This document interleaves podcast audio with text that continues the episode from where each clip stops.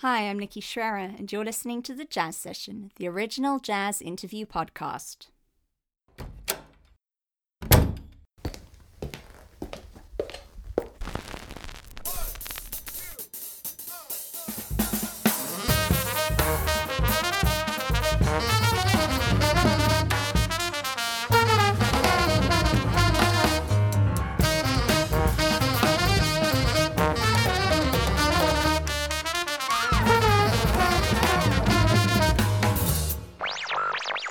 Lesson one, Basic Hip. This is episode five hundred seventy-three for the third of November two thousand twenty-one. Named for the Olympian goddess of the hunt and wild, Artemis is a superlative sextet, an international affair with members hailing from the U S, Canada, Israel, and Japan. The all-star group features pianist and musical director Renee Rosnes, tenor saxophonist Nicole Glover, clarinetist Anat Cohen, trumpeter Ingrid Jensen, bassist Noriko Ueda, drummer Allison Miller, and featured vocalist Cecile McLorin Salvant. Their debut album was released on Blue Note Records in September two thousand twenty. Since then, the band has toured internationally, showcasing their high-wire interplay and pure musical joy. I was spoilt with the opportunity to interview not one, not two, but three of the members of Artemis all at once, a dream scenario for any interviewer. Here is my conversation with Renee, Ingrid, and Allison.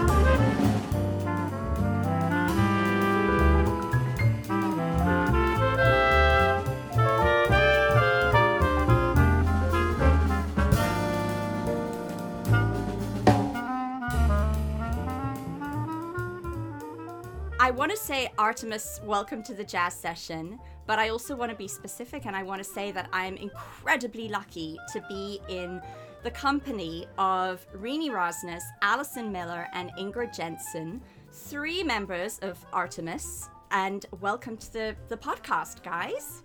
Thank you. Thanks for having me. Hi, thank you. Thank you. Thanks. Great to be here. This is my first multi-person interview, and I can't think of a better group of people to be the first bevy of guests for this show. So thank you in advance, and I'll I'll try not to just spend the interview thanking you all profusely. So let's jump into it, because your time is precious. Renee, I want to start with you. You assembled this group, and you handpicked these musicians. And I should also mention that the other band members who are not with us today are clarinetist Anat Cohen, saxophonist Nicole Glover, bassist Noriko Ueda, and guest vocalist Cecile McLorin Salvant. What traits were most important to you when you were going to gather a group of musical teammates together for this? Well, number one, I had to uh, love their playing, as I do all of these women. Um, I was excited to gather a group of musicians together whom I felt would have some simpatico and chemistry together, and open mind uh, regarding uh, the music and where we can take the music, um, as well as be incredibly lovely people, which they all are as well. So um, I think I hit the jackpot here with, with uh, the women that that are involved in, in Artemis. I'm, I'm, I hope they feel the same way, but I'm ecstatic every time I get to uh, make music with them.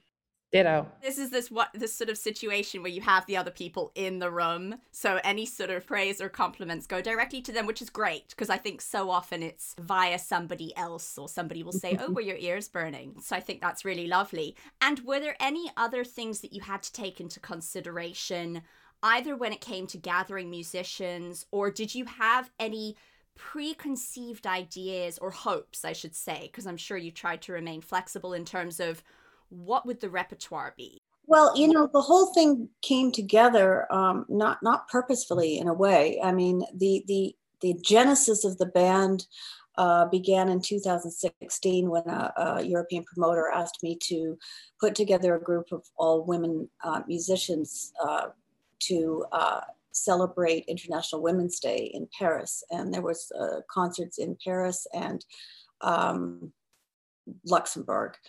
Um, and so when I initially chose the musicians, just that was really just for that one project, and it wasn't something that I was considering, or any of us, I suppose, were really considering as it would be could be something that would continue on. It wasn't until after that that we all had a really wonderful time, and we thought, let's do some more work together. And um, the initial drummer was Terri Lyne Carrington, and she wasn't able to continue with the band. The initial bassist was Linda May Han Oh, and uh, she's also very busy and was busy that summer. Not that we all aren't busy, but they were unable to uh, continue with a tour, a European tour that we had planned for the following year. And I was very happy to bring on Ali um, and Noriko. Um, and then everything just gels from the first gig that Ali played with us, with no rehearsal, I might add. um, we played at the North Sea Jazz Festival, and she just stepped in like a pro, and boy, that, that just sparks flying on the stage. And we all just felt, ah, oh, here we are. We found our stride, you know? Um, One little quick anecdote, I want to give them a chance to speak as well, but I just remember a, a kind of a heartwarming moment backstage before we were going on. I was chatting with, with Ali, just saying, okay, in this song, just remember the coda does this or whatever. I was just trying to last minute little things I was trying to remember to just give her a few tips before we went out, since there was no rehearsal. And all of a sudden this voice pipes in, he says, yeah, don't forget the coda. It was Chick Corea, who had been standing there listening to me. Uh, I didn't know that, of course, but we had a good laugh about that. And then while we were playing, he was at the side of the stage um, in the corner with the curtains parted, uh, pulled around his chin. And the way the piano's uh, set up, you know, I'm facing that direction to the, you know, to that side of the stage. And I, I just, it was just a surreal moment to have one of my greatest heroes, head only, sticking through the curtains uh, and smiling and uh, kind of cheering us all on. And he stayed like that for, oh gosh, almost twenty minutes he was there with his head like that through the curtains. So someone has to have a picture of that. There has to be a picture. I, we gotta you know, find it. I, you would think so. I, I, I don't know. I'm, yeah. I'm I'm really glad I didn't know that was happening. Me either. My I was facing the other way, looking at the audience, going, "Oh wow, that's awesome too." uh. Well, there's something kind of like a good omen about that, and that it was Chick, and maybe Renee at every live performance to come, you'll picture his head, almost, you know, like a. You know how some people carry around lucky, I don't know, charms. That will be your visual lucky charm. What a charm. Oh, my gosh. And, you know, the the the last show of that tour, Herbie was in the audience. We had, like, Chick and Herbie bookending. That's right. Tour. Oh, my gosh. That's absolutely correct. Yeah, Molde, yeah. Norway. Yeah. yeah. Really good omens. And I got goosebumps, Renee, when you recounted the first time you played together and the fact that it kind of felt like something a lot more hefty than a simple one-off, we come together and then we go our separate ways. And I think that, yeah, to be to be in a group and to have that that sort of F, I mean, not to quote Kenny Werner, but that effortless mastery, which comes in waves to all of us at various, you know, points, whether it's composing, whether it's a, a playing opportunity where you're like, well, that just felt so easy and, you know, like it was meant to be.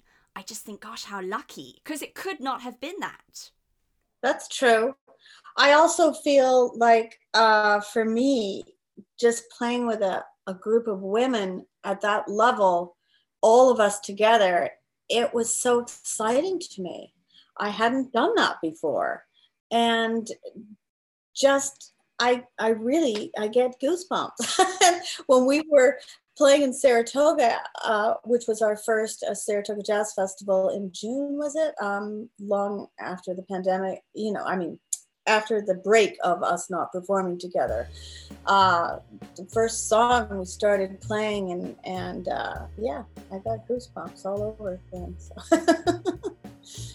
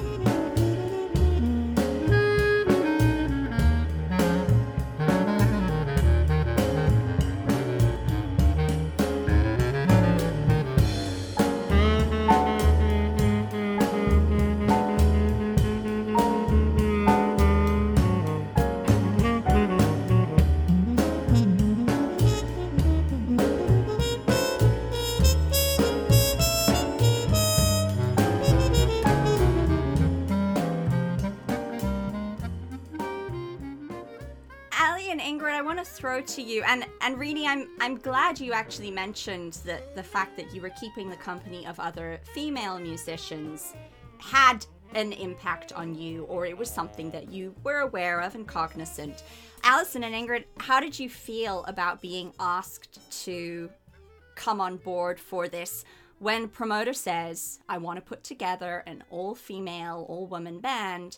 How do you generally feel about that? Do you think, great, the more the merrier, the more opportunities, the better? Is there any wariness?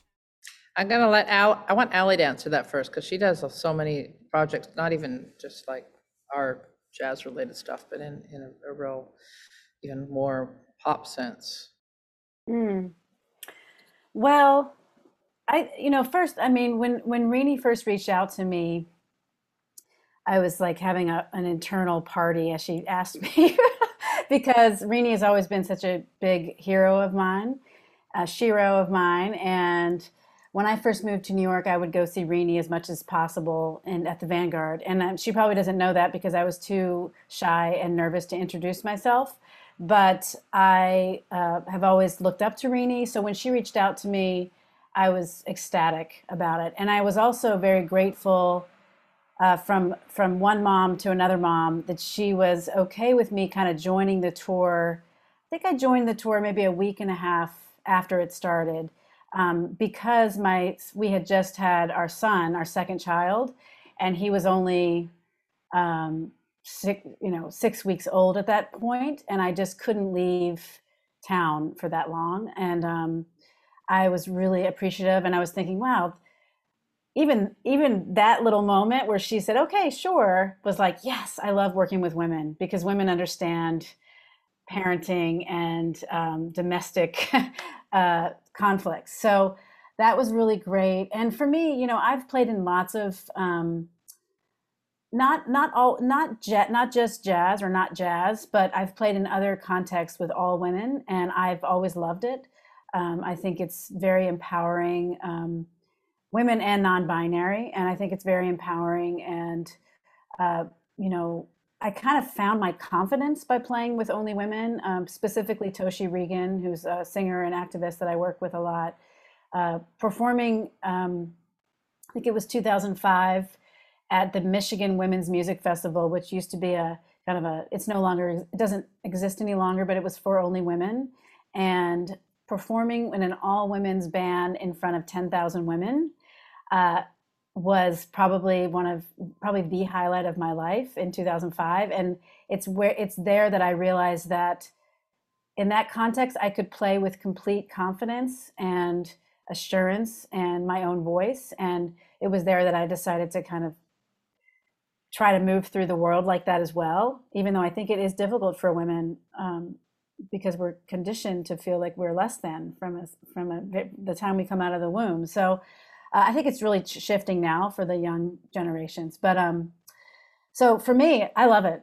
I have no, it's just, it's all, and for me, the, the hang is, is the best with all women or some women. I mean, even in my, all of my projects, I've never had a band with me and only men.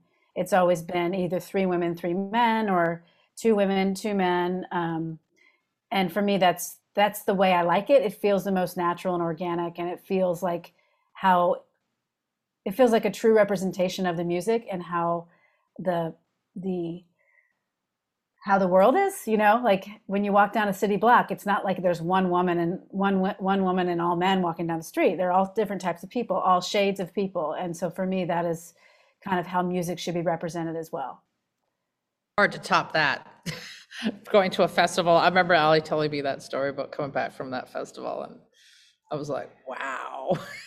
I thought the Mary Lou Williams Jazz Festival was something, you know, which was, that was my first real like time of being paid properly as a leader, was when I went and was a leader at the Mary Lou Williams Jazz Festival that um, Doctor Billy Taylor put together because he wanted to honor Mary Lou Williams and her legacy, and and also acknowledge that there's so many women who don't get a chance to lead bands and and hire people for adequate money. And uh, you know, so fast forward to Artemis and playing with Renee, it was like, finally I get to play with Renee. Yes. It wasn't, oh, Renee's putting together a band of women, let's see who can we get. It was more like, oh, finally. You know, we're from the same town, we traveled in all the similar circles, but never really like actually worked together and played and created together. So well, that's how I felt about you too, both of you. You know, finally I get to play with you guys. Yeah, and as they say, good things take time. So we right. all are out honing our crafts in so many ways, but um, to come together when when the stars align. I don't mean stars like we're stars, but like the, the energies and the vibe, vibes are so productive is really like the secret ingredient for any great band. So it's, I don't really think of it as a bunch of women getting together and making music because they're women. We just happen to click and like playing together and like hanging together. Yeah, the hang sounds great. And I've seen some pictures on Instagram of post-tour hangs, and I just think, oh, to be a fly on that table. You know, I, I just, I, I will say, Ali, one of the times where what you were speaking about, there's a performance, it's on YouTube, of you performing with Sara Bareilles in an all women and non-binary band with two drummers, which is also a, something of a cool rarity. And it's so empowering, and the song is empowering. So I urge people to go and have a look at that in terms of contemporary non-jazz music that really drives the point home. Now that this is a working band and it's not just a group that initially gathered for a festival and for a one-off performance, that you are doing something tremendous, because there will be other jazz musicians of all all genders across the board coming up as students who will see a working band that looks like Artemis. And that did not exist certainly when I was coming up, and I'd imagine when any of you were coming up as students and young professionals and even experienced professionals. And that is kind of awesome. And you really are leading the charge. That's a, that's a great point. That's a really great point. Yeah, I, I had a, a specific example exactly about what you're talking about come up a couple months ago in July. I was actually up at SUNY Purchase doing the um, Carnegie Hall uh, Jazz Orchestra, Carnegie Hall N Y O uh, Jazz Orchestra, where I am sitting right now. Exactly. Oh yeah, exactly. And I, so these are just a gathering of, um, you know, twenty-two, I think there were twenty-two of them, of just the finest young musicians and human beings, you know, really humble, but incredible players. And this was led by Sean Jones, great supporter of, of all, all types of musicians. And, um, almost all of those kids, and actually most of the, the, the boys came up to me and they're like, you're the drummer from Artemis. I love that band. Aww. And these are like sixteen, seventeen year old, eighteen year old boys, you know, and they were just Aww. Like, that's my favorite record that came out last year. And for me, that was such an inspiration and so moving, because we are, we are reaching out to a young generation of really open-minded human beings that don't see gender. You know, that, that young generation, they don't see, they just see people. They're really being raised in that way where there's, you know, non-bi- but non-binary is not an issue. Queer is not an issue.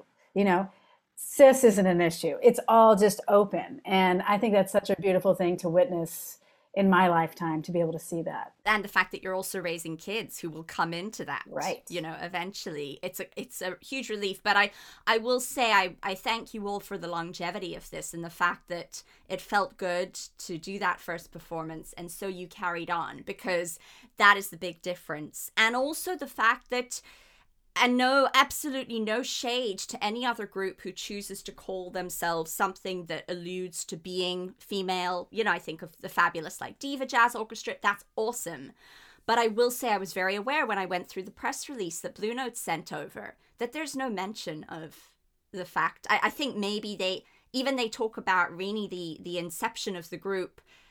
I don't think they say anything about it. I don't know if that was deliberate about the fact that you're all women, but it is the way to kind of go forward, I think, in many ways. And I think it's awesome that people are recognizing you for the work that you do and for being part of this super group who are just super, everything aside. If you think about it, it would be redundant almost to mention that we're all female, even though many places that advertise the band, they do choose to put that in their promo materials, but it doesn't really come from us. Uh, it's kind of obvious. You look at the picture of us, you know, you see our names. I mean, why do you need to mention gender? It's obvious who we are. So I don't know that it's, I mean, it would be ridiculous to see that, obviously, if you think about a male band, to be saying the all male band is just uh, laughable. So um, yeah, I, I hope that's changing. You lost your love and now you miss your dreaming. You feel like a star in a cloud and you cry.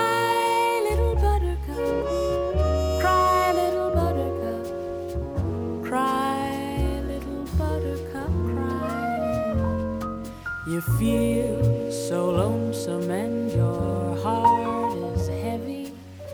You sit there and ask yourself why. And you cry, little buttercup, cry, little buttercup. You cry, little buttercup, cry. As you live, you will learn.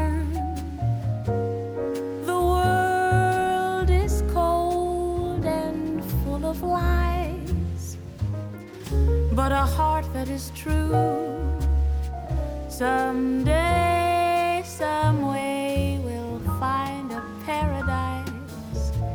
So dry your tears and maybe some tomorrow, a true love will happen your way. For life is a funny thing, joy, sorrow, it'll rain. So have no regrets and just learn to forget how to cry, little buttercup, cry.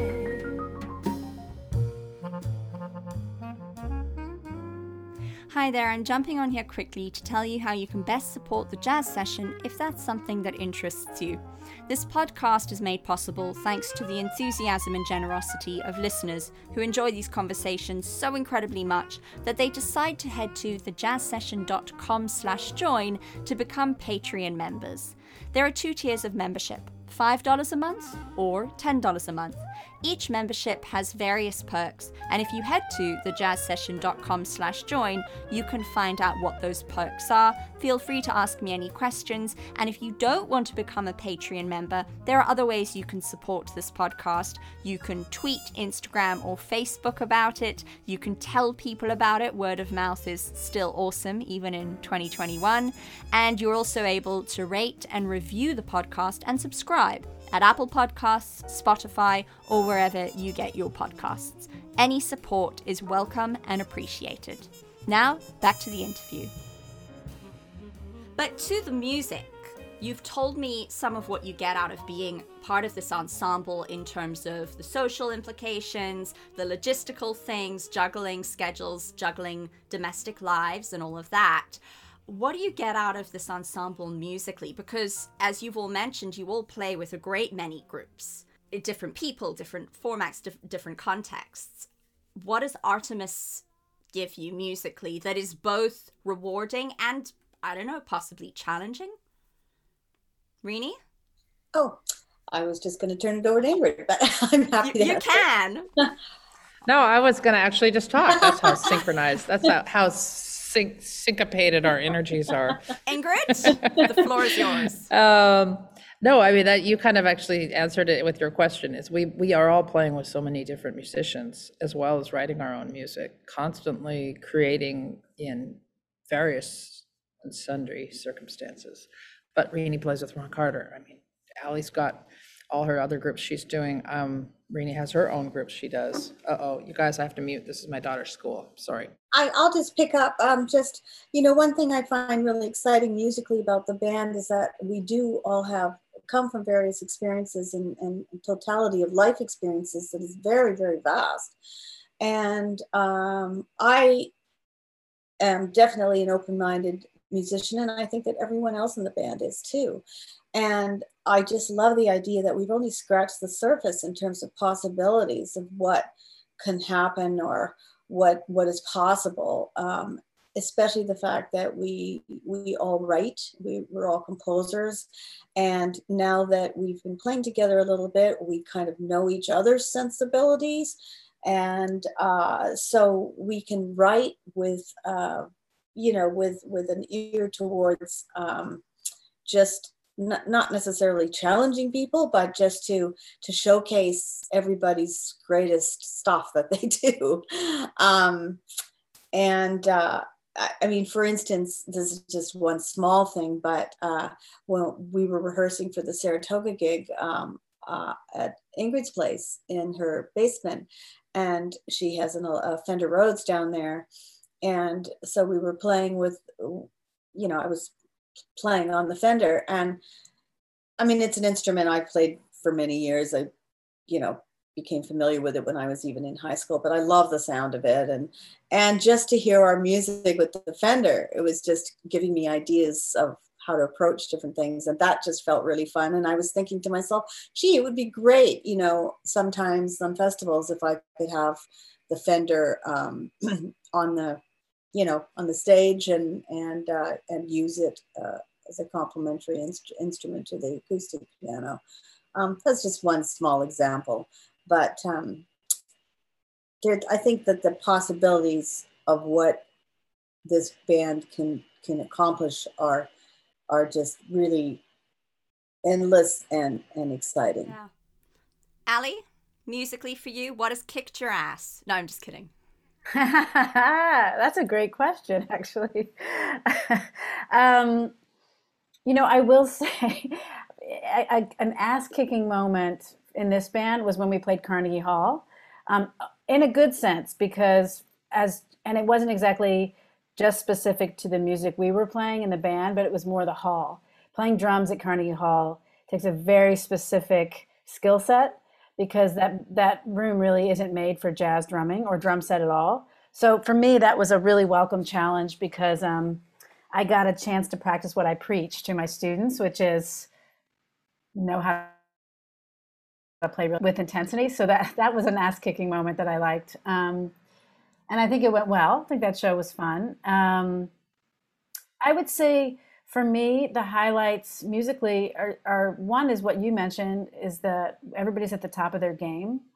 And it really does feel that way when we play. Like it feels, it just feels like we just soar, you know, and each show could go anywhere, which I love, you, you know, and everybody has a, a, a extremely open mind, and we're open to playing each other's music, which is, which comes from different, like a vast, vastly different experiences. Um, so we can go from playing one of my compositions that might sound a, uh, contempor- uh, pretty contemporary to uh, Noriko's composition, which is a super swinging waltz, you know, and that we can we can make those work side by side, which I really appreciated. I like music that doesn't have a label. You can't put a genre to it, and I think that this our music has the our body of music has that quality. I also think that all of us uh, put rhythm as king and queen, and I feel that when I play as a drummer. I think one of the things that can be difficult for me sometimes in a band is when I feel like I'm the only one that really uh, focuses on groove and rhythm and have it feeling good. But in this band, everybody has amazing time and amazing rhythmic pocket. And for me, it's just like soaring on a cloud. Like playing with Renee and Noriko is, it feels so good. Like the rhythm section feels so good. It's so swinging. Noriko has such an um, such a swinging hump, we call it. It's just, it's like, I, every time I play with her, I just take a, I just like smile and then just take a big breath and exhale because it feels so good to play with her. Actually, it reminds me of playing tennis with somebody who's much better than you. And you do, you up your game, or any sport, I'd guess. But given that this is a multi-headed monster, and I'm fascinated by bands that are led by more than one person that manage to stay afloat and stay healthy and vibrant and alive. I mean, I take my hat off to the Beatles for many reasons, but that's probably one of them. Although, I mean, ultimately, I don't know, was it their demise? I'm not sure. That's a conversation for another day. Are there any kind of like ground rules for Artemis, spoken or unspoken, in terms of people coming in with repertoire and ideas? I mean, if there's anything along those lines, I would just say it's respect. We all have respect for one another's viewpoints. And, uh, um, you know, basically the way we run the band is is that uh, whoever's composition or arrangement it is, you know, they're, they're the one that directs the rehearsal of that piece. Um, but with that in mind, there's also an openness to uh, all of us in terms of making suggestions or musical ideas or, or, you know, while we're rehearsing, if one of us hears something that we could do that might not be actually in the arrangement, but we're hearing it, you know, I think everyone uh, so far anyway is pretty open-minded and, and relaxed and, and easygoing in terms of, yeah, sure, let's, uh, let's try that. Or conversely, if it's, you know, I really don't hear that here, I would rather keep it like X, Y, or Z, you know, I think it's just really a, a, a respect of hearing people out and then uh, allowing the leader to make the final decision. But the fact that we all feel that we can speak to one another and shape the music collectively um, is, is a bonus. And not to mention that once, once we learn something, you know, uh, recording is one thing, but then when you play live and, you know, organic things happen within each performance, and sometimes something will happen that just feels so great. We look at each other like, okay, we know this is, this is something we've got to, you know, keep in, or we can develop this idea more, you know. So I, I think, I think that's in, important for, for, for the band. And that would be the, the one word is respect. Mm. And that's good advice for anybody who's listening who is a co-leader or contemplating co-leading and wondering how to best navigate that, I guess, first rehearsal. And that's a really sage piece of wisdom. So Cecile McLorin Salvant is obviously just fabulous and is not just a vocalist. She's a musician along with all of you. But I am aware that there can be a divide. As much as there can be a gender divide in jazz, there can also be an instrumentalist-vocalist divide. And of course, that goes away if the vocalist is a consummate musician, as many of the vocalists in our community are. But what made you decide to include a vocalist at all? And specifically to include Cecile? Well, that actually came from the initial uh, European promoter who who uh, requested that Cecile be a part of the band. I had absolutely no issue with that at all. She's, as we know, pretty much a genius uh, uh, with her, her what she's able to do vocally. Um, Uh, so that that was just a no-brainer uh, to have her aboard, and uh, but obviously she's she's a star, you know. She's she's very very busy and will continue to be uh, with her own projects, and and uh, therefore she's more of a guest now that can uh, take part in things occasionally if if time permits. Um, so you know. Basically, we I, I view Artemis at this moment as mainly an instrumental band. Well, I mean, it's lovely. It's great that she sings so beautifully on the record, and it's lovely she's on the record, so that that even that guest aspect can be documented for anyone who isn't lucky enough to have seen you all perform live, or to have seen those earlier shows, that earlier tour, like me. I'm like, thank gosh, this is great. And then you also get to see the kind of the wide-ranging palette of what you all do with a vocalist, without a vocalist. It's really just sort of shimmering and dazzling. Ingrid, I wanted to ask you, what are the perks of, and I'm Renee, you keep saying, you know, these people are busy. You're all unbelievably busy, which is why I keep kind of pinching myself that I've managed to get three of you at the same time on Zoom. So again, just like incredibly, incredibly grateful. Ingrid, what are the perks of being part of such a high pedigree band? Does it make it, I guess, easier to simply focus on the musical component, because so many other aspects are kind of, I don't know, taken care of or spoken for, um, or run by, you know, multiple people, so you don't have to shoulder it alone? Or does it bring with it any kind of pressure or expectation? Do you care? Do you not care? I don't care. No, I care. I mean, I, I don't know about the pedigree. It's, that word sounds a little like lofty, like we're all just regular humans who happen to have invested our ten thousand hours plus in, in what we do.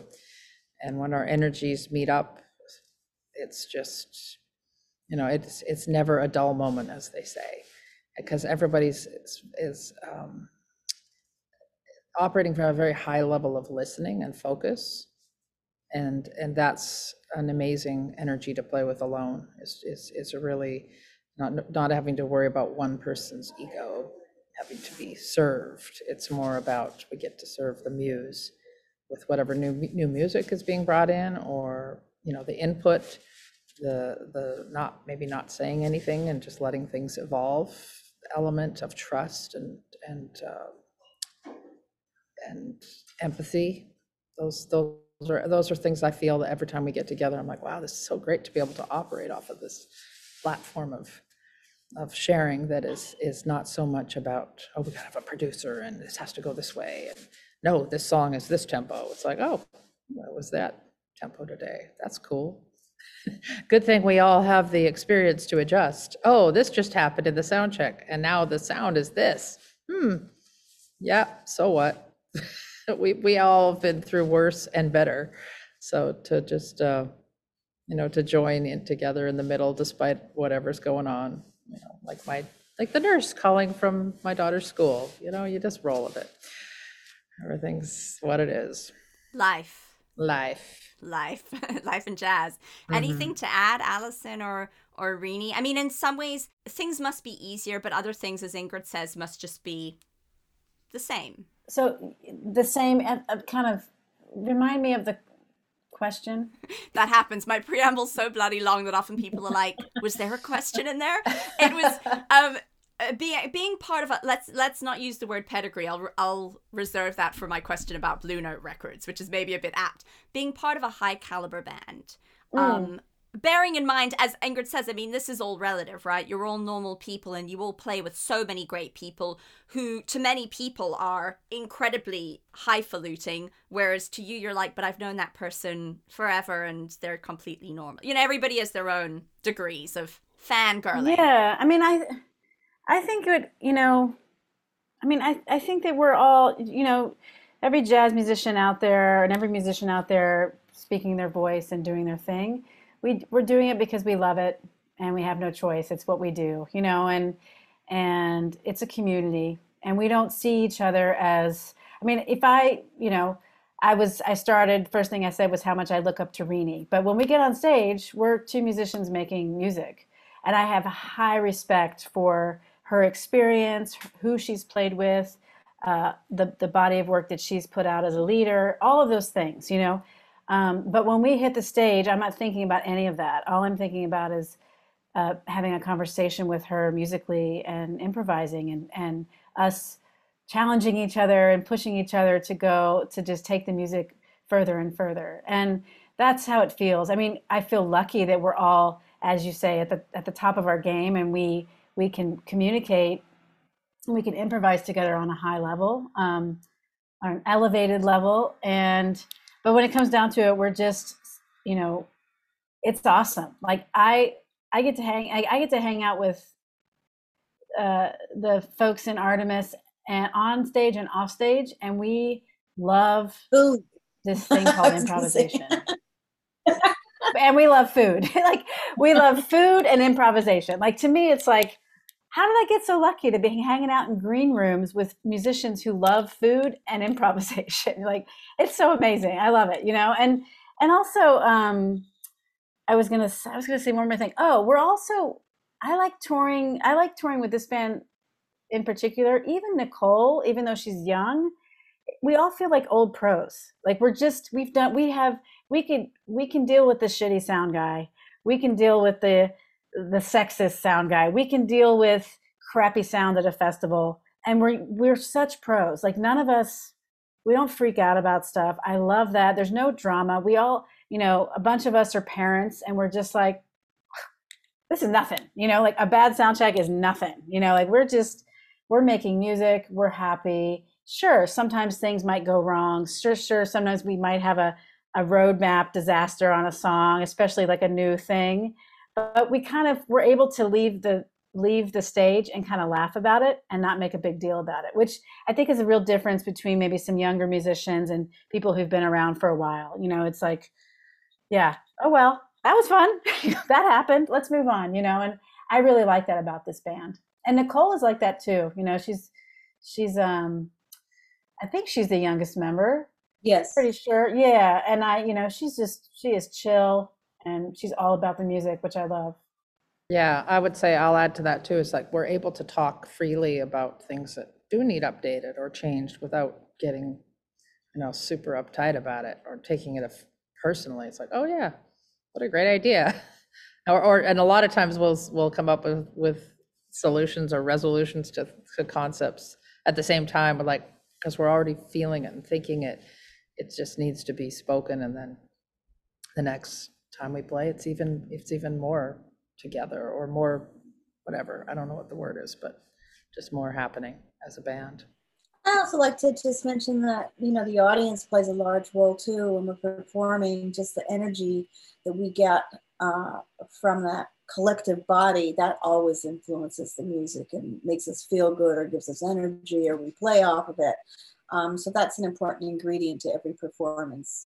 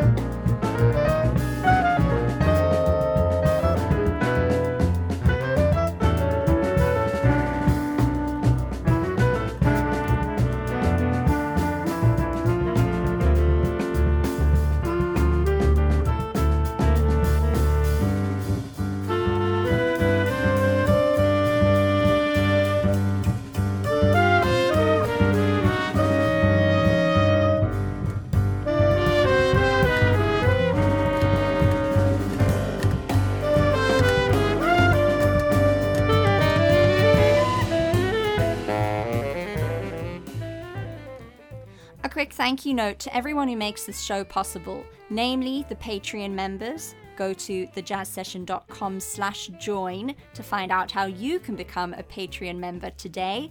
And also the Respect Sextet for the theme tune. Find out more about them at respect sextet dot com.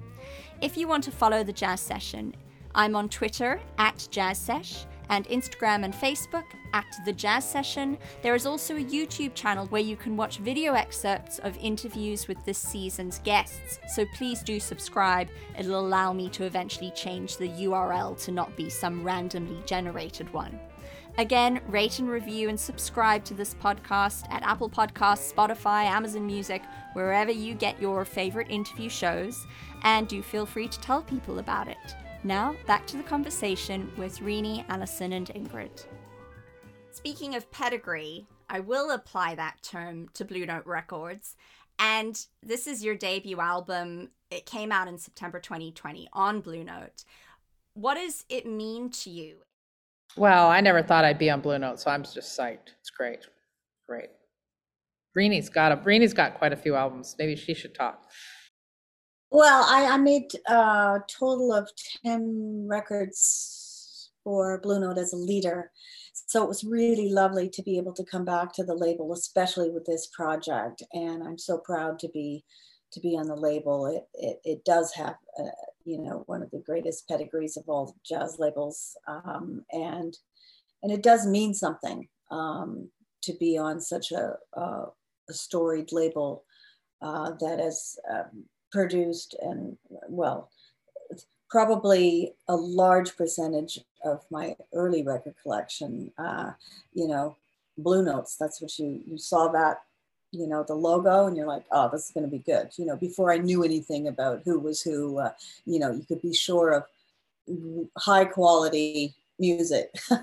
and, um, and so it's just, it's, it's wonderful to have Artemis, uh, you know, be back in the Blue Note family. It's, uh, it's, it's very, um, I don't know. I feel honored. I feel, I feel that um, the band is, is, uh, has been bestowed an honor as well by being on Blue Note.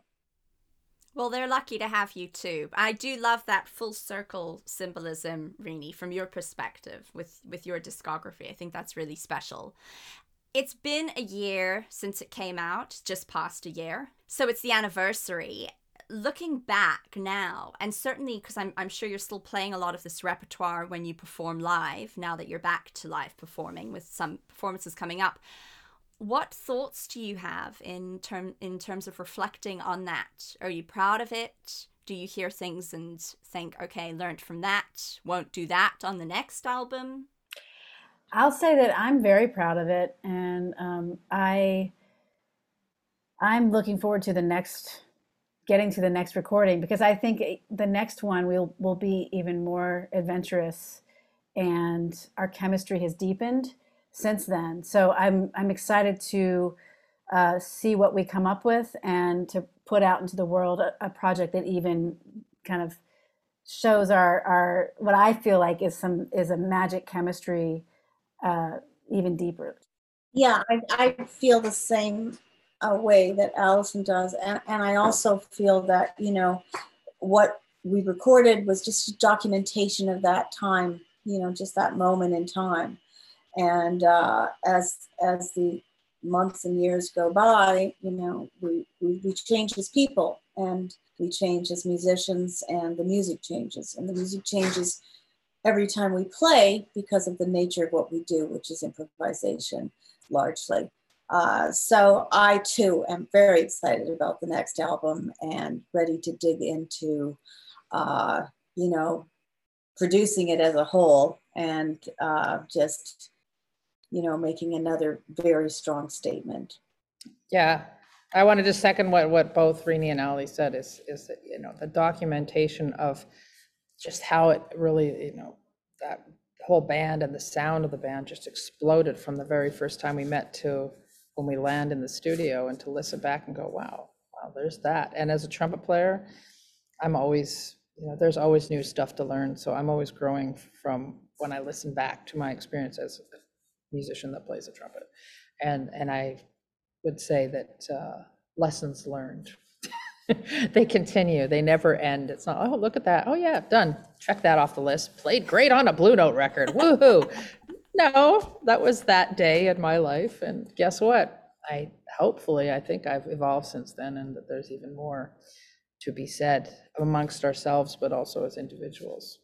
Well, I'm very glad that there will be a next album. And really, yeah, I'm so looking forward to that and hearing how the group evolves and grows and, you know, just continues to live a life. You have two dates coming up that are kind of going to fall just after this interview airs. The one is November twelfth at Koerner Hall in Canada Land, which I'm sure means something to Ingrid and Renee. And then November thirteenth at N J PAC, which of course is for any East Coasters or New Yorkers. Are those the first two dates coming out of this kind of world period of not being able to play, or have you actually regrouped already? Well, we did play in June at the Saratoga Jazz Festival, um, and we have a date in October eighteenth in uh, New Hampshire at the University uh, in uh, Durham, uh, New Hampshire. So, so that's the first one after June, and then we have the two you just mentioned coming up. And we in December we have a week, which will be really exciting in New York City. It'll be our first Uh, club run, club engagement uh, at Birdland in New York City uh, for a week. So that that's going to be a riot. That's going to be really fun. It's so lovely. I get kind of emotional on the behalf of anybody who is hitting their stride with a slew of dates and getting to basically revisit that playing repeatedly, which is such a luxury. Ali, you're nodding. You just so stoked. I'm so stoked. I mean, I, I you know, I, It, that'll Birdland will be my first kind of indoor club. I did maybe I did I think a couple nights of indoor shows in August with my other band Boom Tick Boom, and I uh, it was a little stressful. so um, it was also in Idaho, which is a different little bit of a different scene than New York. So uh, I'm ex- super excited. But yeah, I've I have had a I've been fortunate enough to have a few shows in a row in the last couple months with my other band, and that I will say it has been fun to play consecutive shows to get, you know, with one project. Yeah, I can only imagine. And what kind of pre-planning communication do you have before you start going out on the road again as a group? Don't tell me about the scheduling and the logistics. I don't want to scare off anybody who's contemplating being part of a working band, but you know, in terms of, I don't know, is there anything specific that you want to do, say, when you come to Toronto versus when you're in New Jersey? Or is it just as it comes? Well, every, I mean, it has to do with the audience for me. It's like every every show is completely different, not just because what happens on stage, but but how we react and how, how we react with the audience and how the inner audience uh, reacts to us or interacts with us. So I don't know. I mean, I can imagine the energies will be very different between C- Canada and um, Newark, New Jersey. You know, Newark is going to feel a little bit like a hometown show, and I think it's also with. We're aren't we performing with Dianne Reeves? It's a double bill, right? The way it's advertised, it's a little confusing. It almost looks like I've had several people ask me if she's performing with the band, uh, which she's not. Of course, she has her own mm. uh, group, uh, but it's nice to be on the same bill. And huge fan. Yeah, I mean, yes. That'll be fun. The hang will be really fun backstage, and we'll yeah. we'll we'll all inspire each other. So, yeah, I think it's like jazz. You know, it's in the the, the interactions are in the moment, and you know, we never know how it's going to yeah. feel. And performing in Canada, Ingrid, Renee? Well, that would be like homecoming for us. We live here. We're from there. Yeah, I haven't played so. in Canada in years, years. I don't remember the last time I really? played in Canada. Really? What was your last time, Renee? I mean, I took my horn and did some long tones on vacation over the summer, but that was about it. In- Ingrid, Ingrid, didn't you do that classical thing up in Canada a couple years ago? I think that might have been the last thing I did. Yeah, with Jens Lindemann and, and mm. Ole. That, that, we did that classical thing. That classical thing. Didn't you do yeah. that classical thing? Yeah, I think that was the last time I was there. It wasn't Koerner Hall, but it was a similar beautiful place. Wow, nothing's like Koerner Hall. It's gorgeous. Yes, I'm hoping that Koerner will be uh, fully open. I mean, uh, you know, full capacity. I'm not sure what, what the, lit- you know, what's happening right now with that, but we have hope. It is a beautiful hall. Allie, you're going to love it. It's an amazing hall. Yay. I'm just so glad that you're all coming to Koerner Hall, because so often I end these interviews and I'm like, well, let us know if you ever head further north than the U S or if you come across the border. And thank gosh that you, you all are. I want to thank you so much for your time today and for creating a group that has longevity in its musical blood, because I do just think that you are leading the charge and, hell, setting the bar very high, and I just always think that's a great thing. So thank you. Thank you. Thank you. Yeah. Thank you, Nikki. Great job too. Wonderful to meet you.